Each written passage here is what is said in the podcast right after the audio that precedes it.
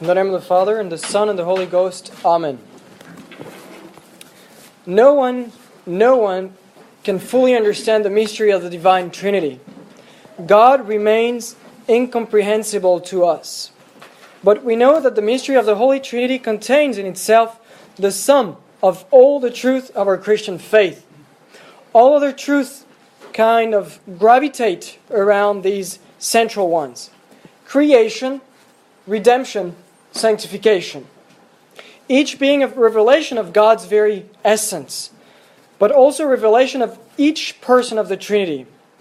It would take me probably hours to, even in the simplest word, try to explain a bit of the mystery of the Blessed Trinity.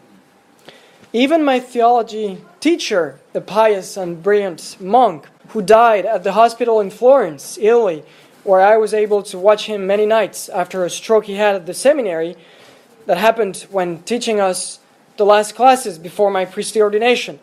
Monk from the French, the famous French monastery of Fontgombault. So this holy monk told us several times, it is hard, it is hard to talk about the Blessed Trinity for more than 15 minutes without saying at least one heresy. I wish the process of canonization of this monk will one day be opened. So instead of falling into several heresies, I decided to take the easy road with you and to simply contemplate the most holy Trinity in its most beautiful, almost palpable, visible reality. We mentioned the three central manifestations of the Blessed Trinity creation, redemption, and sanctification. Obviously, these three mysteries all belong to the three persons of the Holy Trinity, without any distinction on God's parts.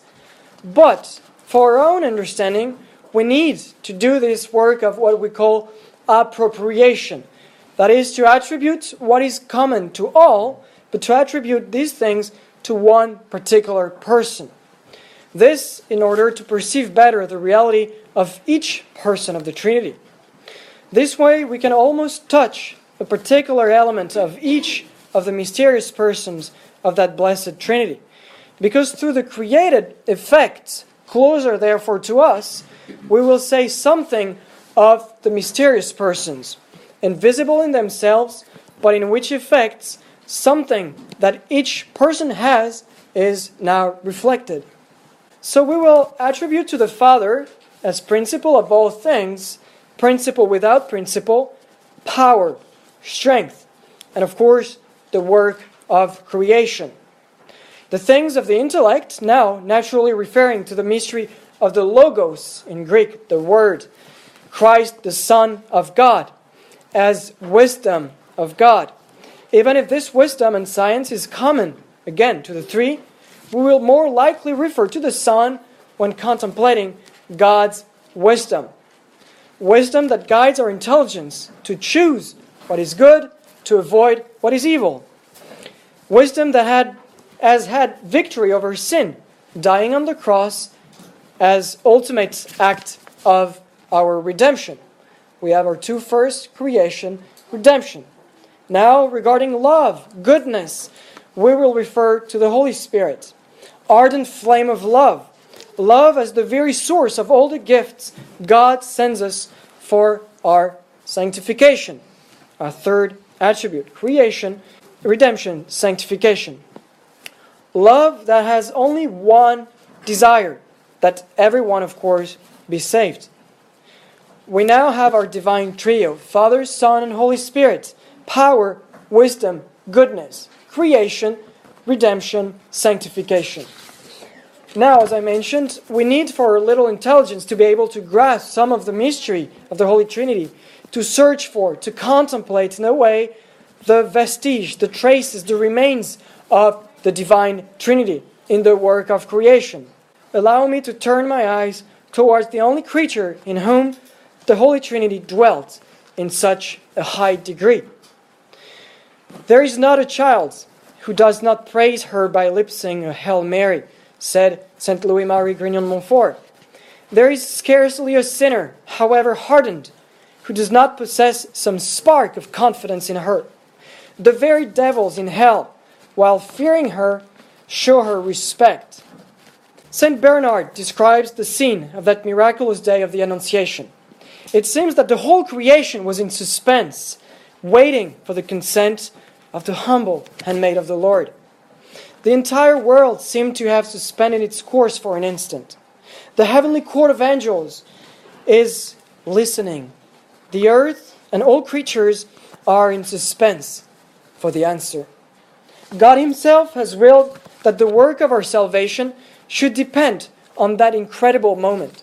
Ecce ancilla Domini fiat mihi secundum verbum tuum. Behold the handmaid of the Lord. Let it be unto me according to thy word. She accepts. She accepts. And at that very moment, the word of God is truly present, physically present in her. The Holy Trinity, Father, Son, and Holy Spirit, are at work in Mary. The Holy Spirit will come upon thee, the Holy Spirit, and the power of the Most High, the Father, will overshadow thee. Thus, this holy offspring of thine shall be known for the Son of God, Christ. God the Father gathered all the waters together and called them the seas. Maria, in Latin, wrote again St. Louis Marie. He gathered all his graces together and called them Mary, Maria. The great God has a treasury or a storehouse full of riches in which he has enclosed all that is beautiful, resplendent, rare, and precious, even his own Son.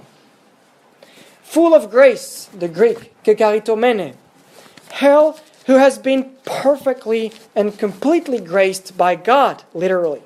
She was granted a singular grace, a unique privilege, to be conceived without sin, immaculate, most extraordinary proof of God's mighty power in a creature. And we find again this attribute of God the Father, power and creation. In Mary, he has shown the strength of his arm. He has scattered the proud in their conceit. He has cast down the mighty from their thrones. He has lifted up the lowly. God the Son, now, imparting to his mother all that he gained by his life and death, namely, his infinite merits and his eminent virtues. Continues again St. Louis. He made her the treasurer of all his father had given him as heritage.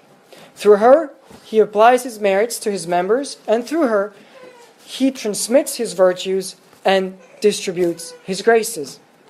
Wisdom, wisdom which allow the soul to establish this intimate union with God. Mary possesses God wisdom perfectly. Christ, her divine Son, the fruit of her blessed womb. As we read in the book of Proverbs, chapter 8 to chapter 9, wisdom seems to be a real person and not just a mere idea or just a virtue. Wisdom calls every man to learn from her and to receive from her the treasures of justice, of life, and of what is true intimacy with God. In Mary, the container seems to have become the contents itself. She received the source of all wisdom, and now she becomes the new throne of wisdom, as we pray in the litanies. This is the mystery of Mary that no human wisdom can understand without, again, making this ultimate act of faith, veneration, and submission. Finally, she was filled with the Holy Spirit. The Holy Spirit will come upon thee. One cannot separate the notion of love, of tenderness, and goodness from the notion of motherhood. If you think, for instance, of the word mother itself, mother, naturally comes to mind the idea of kindness and love. As we mentioned, that, the Holy, that to the Holy Spirit should be attributed love, goodness in particular. Mary, mother of Christ and mother of all men, possesses the perfection of goodness and love. The proper effect, consequence of love, is of course union. If you love, you want to be united. Union of desires, union of bodies in marriage, and unity through difficulty, struggle, and so on. If the Holy Spirit realizes our union with Christ, if He makes us adhere to Christ and thus allow that His own image be impressed in us, that we may be configured to Him, if he is our living bond to Christ, Mary is also in her own way in truly in the Holy Spirit. Through her, he comes to us. Through her, we go to him. So let us conclude simply asking the Blessed Trinity to take possession of our souls, of our lives, of all our endeavors, so as to become holy receptacles of the triune God as Mary. To her belongs the power of God against all enemies. She is to crush the head of the evil one, says the book of Genesis. Her immaculate heart will triumph.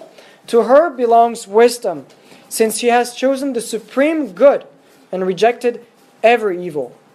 To her belongs the fullness of goodness and love, because she has embraced ab initio from the very beginning as only solace, perfect union with God, Father, Son, and Holy Spirit. Amen.